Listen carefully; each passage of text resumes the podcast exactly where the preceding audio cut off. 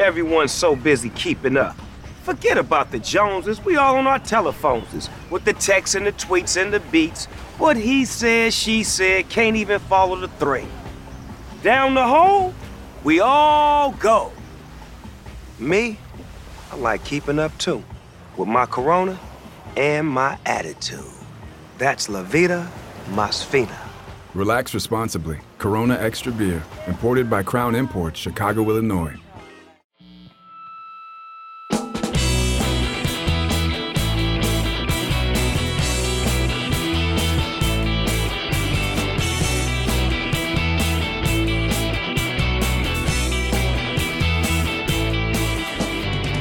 Chin Music today, we'll talk about Joey Gallo, what his signing means. We'll also get into the intrigue of the Carlos Correa move, uh, failing a physical, going from the Giants to the Mets, whether the Twins had another shot at him, whether they should have wanted to have another shot at him. This is Chin Music, our baseball show at talknorth.com. Best way to listen, subscribe to your favorite podcast app. It is free.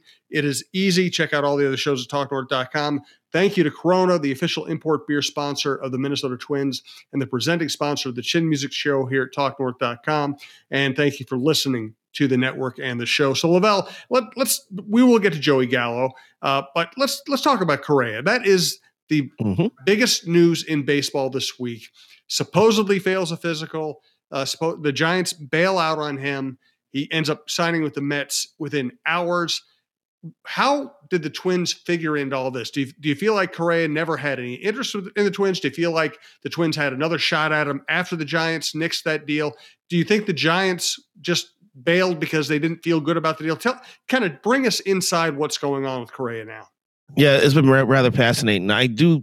I mean, I think some people over there are, are wondering if Correa was really sincere about wanting to stay in Minnesota. I, my view is, I think he was. Um, but I think all along, Jim, the thing about Scott Boras is somehow he's going to have to push the envelope somewhere, somehow, um, terms of years, total money, or AAV.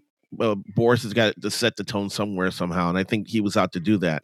And I think the Twins' ten-year, two hundred eighty-five million dollar offer uh, fell a little bit short of that. So, um, I don't think they had another shot after um, the Giants uh, backed out. Uh, my source told me that that their offer was no longer on the table, um, and that tells me that they were worried that the Boras was just shopping their, their offer around, looking for a, a better deal. And it was unfortunate if you count what uh, Correa made this year, it's an 11 year package and a 315 million dollars, which is ridiculous. You know, for mm-hmm. for uh, actually 320. I can't add it anymore. Uh, which uh, is pretty impressive for a Minnesota team or uh, to, for the Pohlads to offer. Um, but it was uh, it's crazy because the Giants are got cold feet over something that happened in 2014 when mm-hmm. when Correa was still in the minors. Uh, that tells me they got nervous. They didn't want to make that big a commitment, and I, I was really stunned because the way the contract was shaped. Um, it kept them out of the um, the luxury tax threshold, so they could afford to keep him on that roster um, for the balance of the deal and not have to worry about being taxed. Um, the fans in in, in San Francisco were furious because they've uh, listened to Farhan Zaidi, the GM there, uh, promise them for years that let's build the farm system. We'll get young players, and then when it's time to strike, we'll make the big move. And so they saw this as their big move. Move. So Twins fans are mad. Twins fans are mad because uh, you know Correa walked. Giants fans are mad because their squad, their their front office walked. Meanwhile, Correa's in New York on the Mets team, in which uh, he's miscast as a third baseman, but is on the team is nevertheless loaded and a World Series favorite. One thing I will say, and I had this conversation with a Twins official as well. Uh, Correa might have had every intention of giving the Twins a fair shot, and the Twins obviously took their bet, what they thought was their best shot if Boras is the agent, feelings don't matter. Right. You have to remember that. It doesn't matter if if Correa, first of all, Boras is not going to take the second best offer. He's going to take the best offer. Mm-hmm. Uh, second of all, if Correa hires Boras, Correa is going to listen to Boras. This is not a, a friendly local agent saying, "Hey, I just want my player to be happy." Boras has bigger fish to fry. He wants to set records. He wants to elevate the market for all of his other clients feelings don't matter when Scott Boras is involved. That is right, and he's going to wait out as long as possible. I'm actually surprised that Correa's uh, market came to fruition this soon. I thought this was going to get dragged into January and February, to be honest with you. But um, the numbers got to the point where Boras is ready to pull the trigger, man. Um, yeah, this is this is why he is considered an Uber agent because he he's uh, he's one step above all the other agents in baseball because he is going. He's had high price clients uh, through the years, and he is going to make sure something gets maximized in these deals and um, it's pretty uh, amazing how quick Boras pivoted once the Giants got cold feet and was able to find Steve Cohen, who was vacationing in Hawaii at the time, uh, to put down his martini and to strike a deal uh, as fast as it came around. well, that's another thing that Boras does is Boras tries to cultivate relationships or at least get himself in front of owners. Most agents just deal with the general manager. Right. Boras is very willing to go over their heads, deal with an owner, appeal to an owner's ego and competitiveness and sell them on it. And I think, you know, the fact that he was probably able to get to Cohen instead of having to deal with the, the Mets front office probably made that deal happen. You know, and that, and he's, he's always knew, he's always played the angles throughout his career. Uh, I was told, you know, when he was talking to high school players about representing them or being their advisor, you know, his goal was to win over the mother and he once he got the mother on his side, he figured he'd get the player. You know, on uh, on the other end here with the proven veteran, uh, he always he often asks for an audience with the owner. I know he asked for an audience with uh, Jim slash Joe Pohlad, mm-hmm. but uh, the Pohlad sent him a message and said, "Look, we don't have to meet. We love Al, we love Carlos. We want him back. We're going to try to make this happen. We don't need him to meet you uh, officially. I don't know what would have happened if Boras uh, would have gotten that audience with the Pohlads. Would things have been different? Would the offer have been even more uh, a bigger offer? But um, yeah, I'm I'm still I I'm still questioning this man. He hit 22 homers and drove in 64 runs for the Twins last year as a shortstop, which I don't mind. But 22 homers and 64 RBIs from a third baseman, I need more. I, I, I I'm curious to see how how this move's going to make uh gonna gonna play out with him at third base. I did talk to someone in um San Diego uh, a couple weeks ago. I was at the Hall of Fame uh, meetings, and uh, he he's convinced that Correa's got a 40 home run season in him because he's got that type of power potential, and maybe he'll unleash it as a third baseman. But uh, you know, he's never had a 30 homer season. He's never had a 100 RBI season. Part of that is where he's been batting in the order. Uh, but um, when you're getting paid 350 million dollars, uh, I, I, gotta have I gotta have Manny Machado numbers. I gotta have Austin Riley numbers. You know, um, so we'll see how that all plays out. Are you surprised at all that he went to third base? By the way, let me thank our producer, Brandon Morton. Uh, let me thank everyone who listens to the network. Reminder go to talknorth.com. You'll find shows with Cheryl Reeve, Michael Russo, Anthony LaPanta, Mike Grimm on the Go Gopher podcast, Jeff Diamond, Jon Krawczynski, John Millay, Dave Lee, outdoor content. Check it all out. Uh, the show here is Lavelle Neal from the Star Tribune, myself, Jim Souhan from the Star Tribune, and Roy Smalley. Roy's not with us today. He'll be back with us soon. Are you surprised at all that he was willing to shift to third base? No, I don't. I don't think so. Um, I think Lindor's his boy, um, fellow countryman. I think they uh, um, have a good relationship, and he had no problems making that move for him. I, you know, they got Jeff McNeil at second. I don't know. Maybe second base would have been a, a, a more palatable move for him. Um, and then you know if he hits 25 to 27 homers and drives in 90 runs at second as a second baseman, um, that's you know that's that's elite uh, production from that spot. But um, he definitely has athleticism to play third, and my goodness, he has the arm strength. The arm will, the arm will play nicely at third. Um, him coming in on bunts and, and tappers, you know, in front of him, um, he's going to clean up on those. So um, I guess if you want a, the better fit for his defensive abilities, third, I probably put third over second. I was looking at offensive uh, production. I would put second over short or second over third. But we'll see how this. We'll see how Carlos handles the move. Let's get back to uh, Cohen and what this does for Major League Baseball or does to Major League Baseball. Let's switch now, though. Talk about Joey Gallo. Do you like the signing? Is he your everyday right fielder? And what does this mean for Mac, Max Kepler? Jim, I'm not a fan of this move. Um, uh, because uh, once again, it's it's kind of like you're hoping for a guy to bounce back after a couple down years. But what's a down year for Joey Gallo? I mean, he's a 199 career hitter.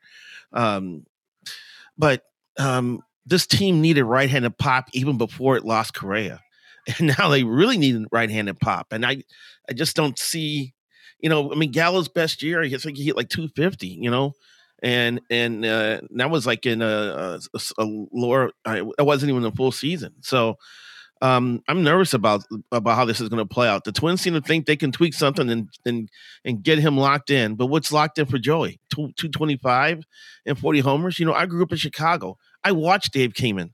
I feel like the Twins just signed Dave Kingman. Well, the funny thing is, it feels like they just re-signed Miguel Sano. That too, yeah. Well, go look at the comps. If you go on Baseball Reference and call Joey Gallo, the second comp is Miguel Sano. Yeah, feels very similar. Now, obviously, you know, listen, they, they reached a point of frustration with Sano where it was going to be time for him to move on one way or another, and he could end up bouncing back someplace else. But you know, he just it, it was time to move on. I, I, could see Gallo hitting home runs here. I really could. I don't know. I don't know about average. I don't know about you know. I I just don't know. I mean, he gives you a guy who's done it before, which is nice. But mm-hmm. I also think they just signed somebody to a position of relative strength, as you know, between Kirilloff, Larnach, Wallner, some other bats coming up. It, it it feels a little odd to me. I'm not saying it's not. It might work out great. It just feels a little odd to me at the moment. I want it. I want to. I want to see those kids get uh, a chance to play. Um, if they can stay healthy, I'd like to see one of those get get stuck in right field to see what type of numbers they put up over the course of a year. I would argue that they would be close to Gallo's. Um, Gallo is a very good defensive right fielder, outfielder, for, especially in the corners. He can play a little bit of center, but you know, with the shift disappearing, I was curious to see how Kepler would do, you know, um, with the change in shift. Although his hard hit rate hasn't hasn't been great the last couple years, which I, I think is just one of his problems here. But um, it looks like Kepler's going to be moved now. I mean, there's no reason to have it's it, you have superfluous right fielders now when you have uh, Gallo and Kepler. So Max is probably going to get moved, and they'll find a, a taker. Or, or I wouldn't. and I, Jim, I thought the signing was made uh, with the Twins fully aware that they probably have a deal out there for for Kepler that they're going to execute here.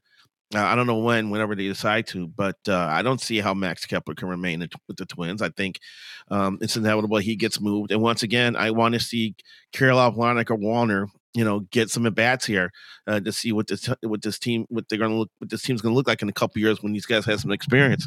There's some good pieces here. I mean, you have a batting champion in Arraez. You got Jose Miranda looks like he can hit. Polanco, you know, coming off his worst year because he went on the DL for the first time ever. I mean, there, there's pieces here, um, and if these guys, you know, can can hit, especially Kirilloff, which I who I think you know can be a really good hitter. Um, you know, this is going to be a good offensive team that's just going to need a couple of pitchers to to make it relevant again. And and this dip uh, that I'm, I'm expecting in 2023 won't last more than a year. Yeah, uh, I, I, agree with you. I think health is more important than than actual moves. It's just that people get really excited about free agency and want their local team to, to, go out and do it. So let's let's talk about Steve Cohen once again. Thank you to Corona, the official import beer sponsor of the Minnesota Twins, and the presenting sponsor of the Chin Music Show here at TalkNorth.com.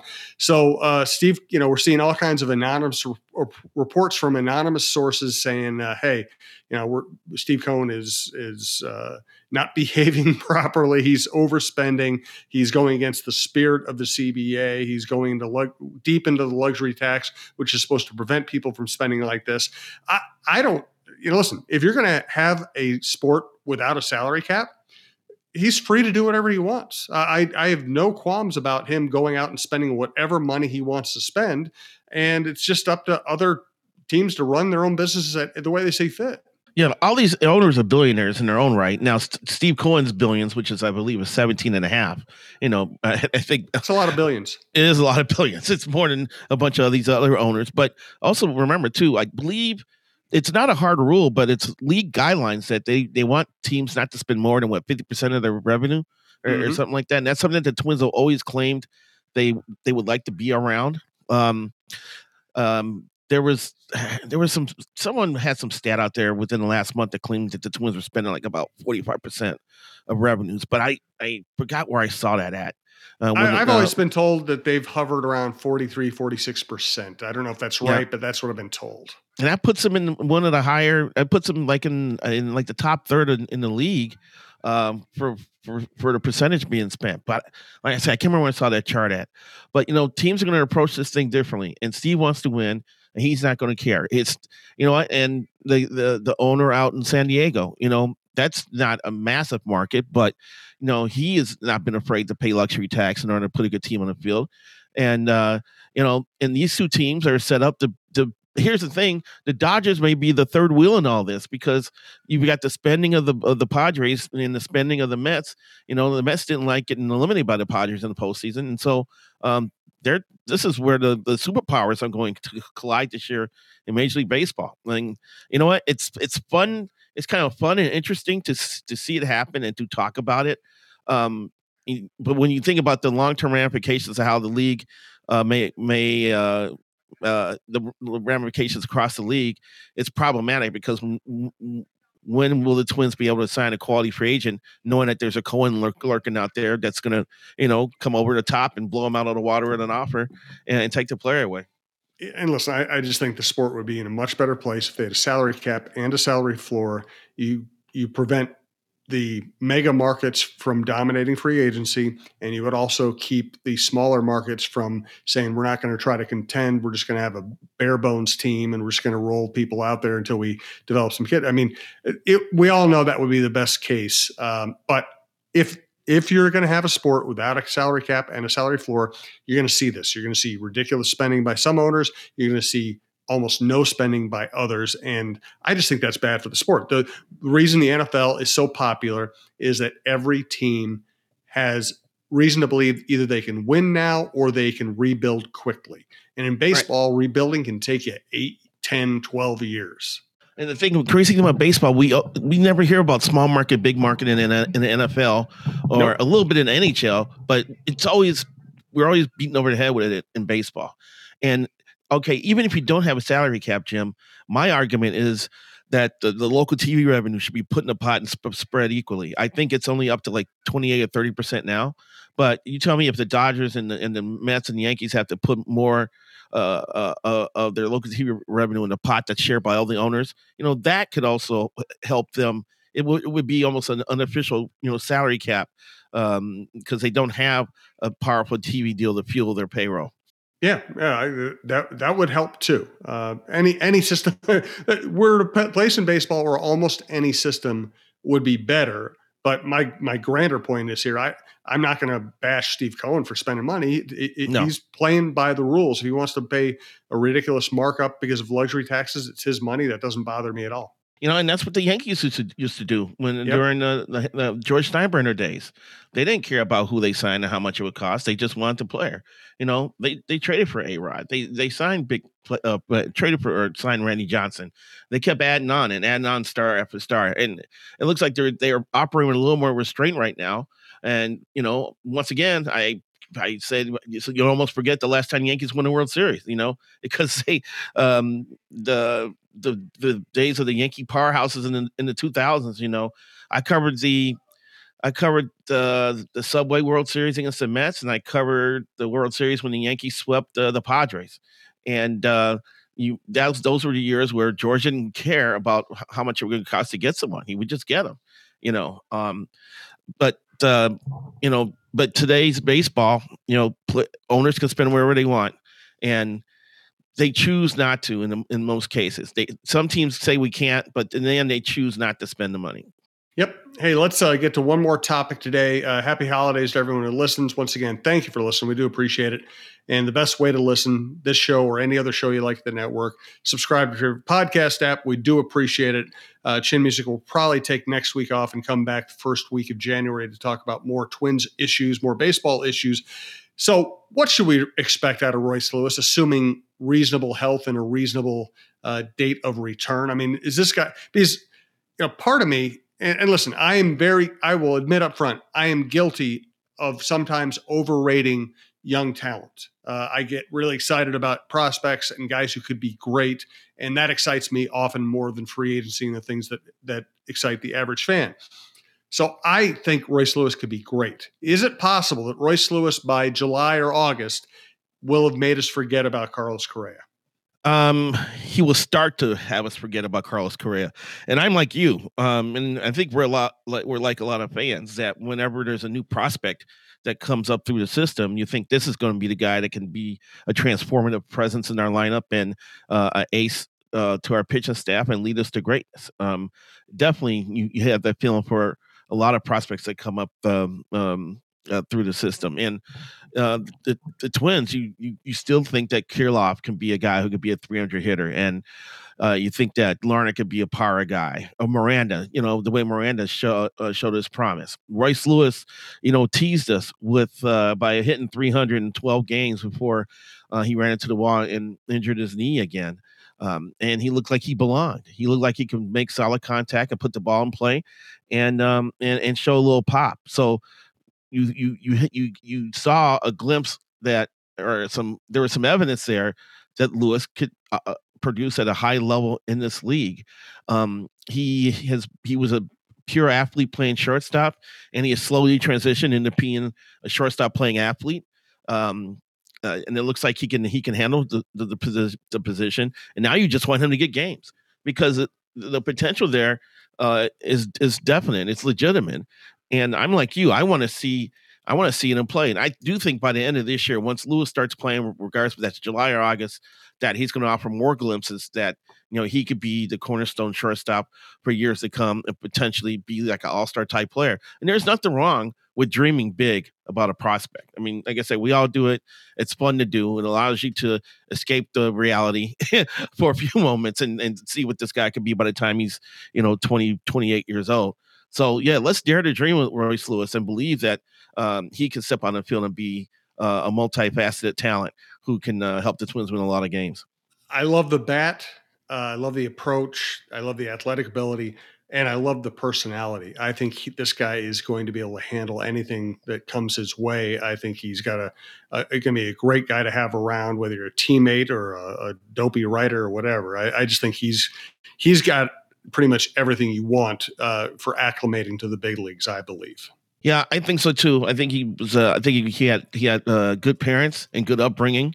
Um, he's humble, and, and, which is good because he's been humbled the last couple years because of injuries. It seems like he's, you know, last year when I saw him, he still had a positive outlook despite the fact that you know he had a year because of an injury, and he's probably going through it again. You know, this year. Um, it's a great story. I mean, his dad was a sommelier at a restaurant in California that Twin Scouts used to go to, and they didn't even know his son played baseball until you know he was he was starting to play high school. You know, They're like what your kid plays? You know, and the next thing you know, wait a minute, this kid's pretty doggone good.